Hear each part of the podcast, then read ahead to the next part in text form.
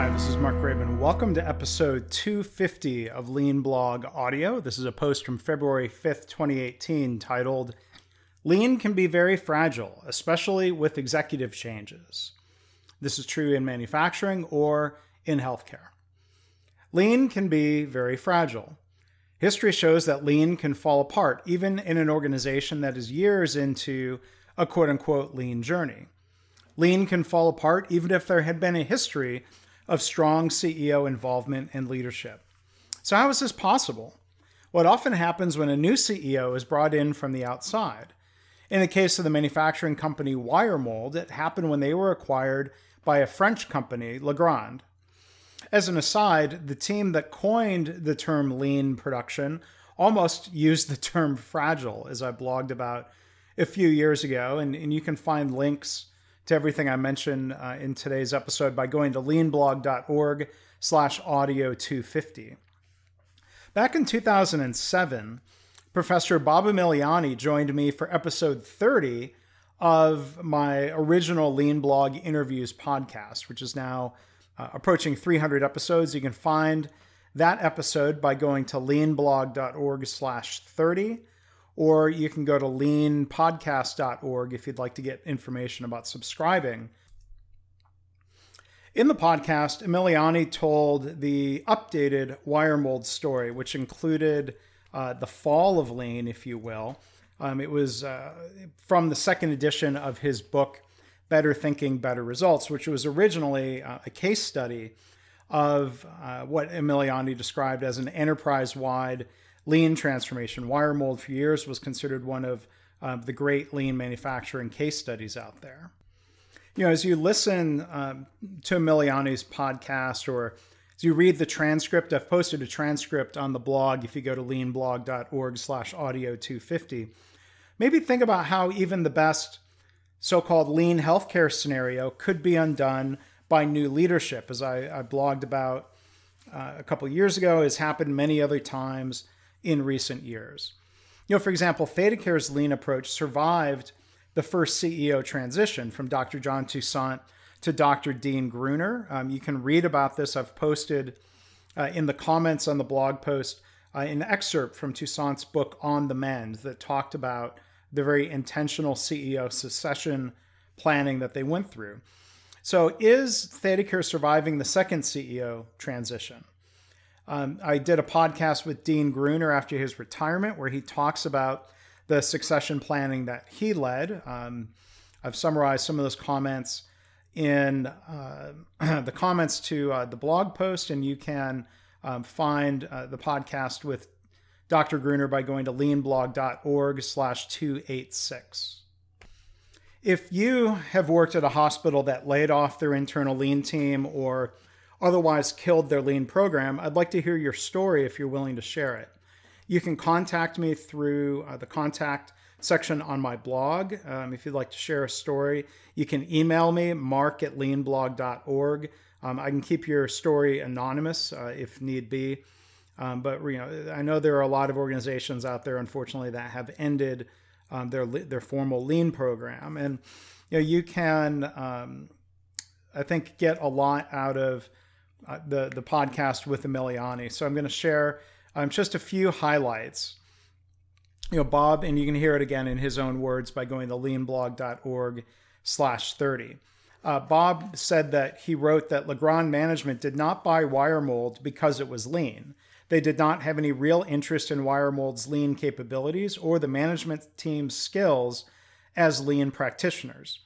He said it was unrealistic to expect Legrand senior management to recognize the value of Wiremold's uh, lean management system.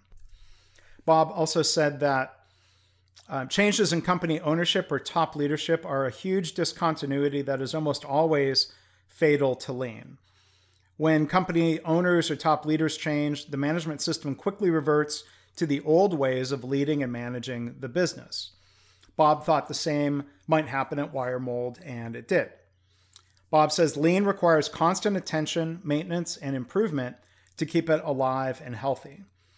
He also added when the top leaders who have an interest in keeping lean alive leave the company and are replaced by leaders who don't have the same interest, then lean dies. Another lesson learned, Bob said, is that lean doesn't stick by itself, even after 10 or 20 years of effort, if new executives one day come into the company with other interests. So it's a, a sad tale um, from Wiremold. It's a sad tale when similar things happen in healthcare. Um, from the comments on the post, again, you can go to leanblog.org slash audio 250. John Toussaint wrote about this in his book On the Mend. Um, it said succession planning, which has always been high on John's agenda, now moved to the top. Preparing for a smooth transition is vital work for any business, but it is critical for lean organizations since so few experienced leaders know lean. At ThedaCare, we spent years building this nascent lean organization and knew that an autocratic outsider with a different agenda could destroy it in minutes. It was still a stretch for some people to take responsibility for their own work environment, and it would have been a relief for them to fall back into the old ways, waiting for orders and keeping their heads down. But John was thinking about those at ThedaCare who had eagerly adopted Lean, put themselves on the line, and applied their talents toward making real change. This group, growing in number, believed in the power of Lean, and John could not let them down. ThedaCare needed to find a Lean CEO, someone who embraced the principles and would use them to formulate ThedaCare's strategy. At the time, there were no lean healthcare systems to poach for leadership, but looking at a senior executive team, John counted a number of individuals with enthusiasm and fresh energy. He quietly asked who among those wanted to be CEO, and a few hands went up. This was the beginning of a two year plan, do, study, adjust cycle focused on succession, in which John studied the issue of lean leadership, created individualized training programs, and personally mentored the CEO candidates. He expanded their portfolios and watched them carefully on Gemba walks. Due to confidentiality and personnel concerns, we'll be vague about the candidates. Still, the experience was instructive and should underline the importance of leadership transitions in a lean environment. Ultimately, John's goal was to present at least two internal CEO candidates to the board of directors who were well qualified, hungry for the job, and committed to lean. If he failed, his legacy would probably be an almost lean organization where the idea of continuous improvement had come briefly to life, but then sputtered and died, leaving people reluctant to put energy into the next initiative. If he succeeded, the board would have a wealth of good choices and a leader prepared to advance the lean initiative into its second generation. So that's the excerpt from Toussaint's book. I'll add that uh, this time when Gruner retired, ThedaCare's board selected an outsider as CEO. This outsider praised ThedaCare's quote unquote Lean Six Sigma approach, which means he either misspoke or didn't know much about ThedaCare's approach because Six Sigma was never part of the ThedaCare methodology. I asked Dean about succession planning uh, in uh, that podcast episode 286. Again, you can find it at leanblog.org slash 286. Gruner said he had a very formal process um, for planning for his succession, but he was not on the search committee, which Gruner said was a little strange.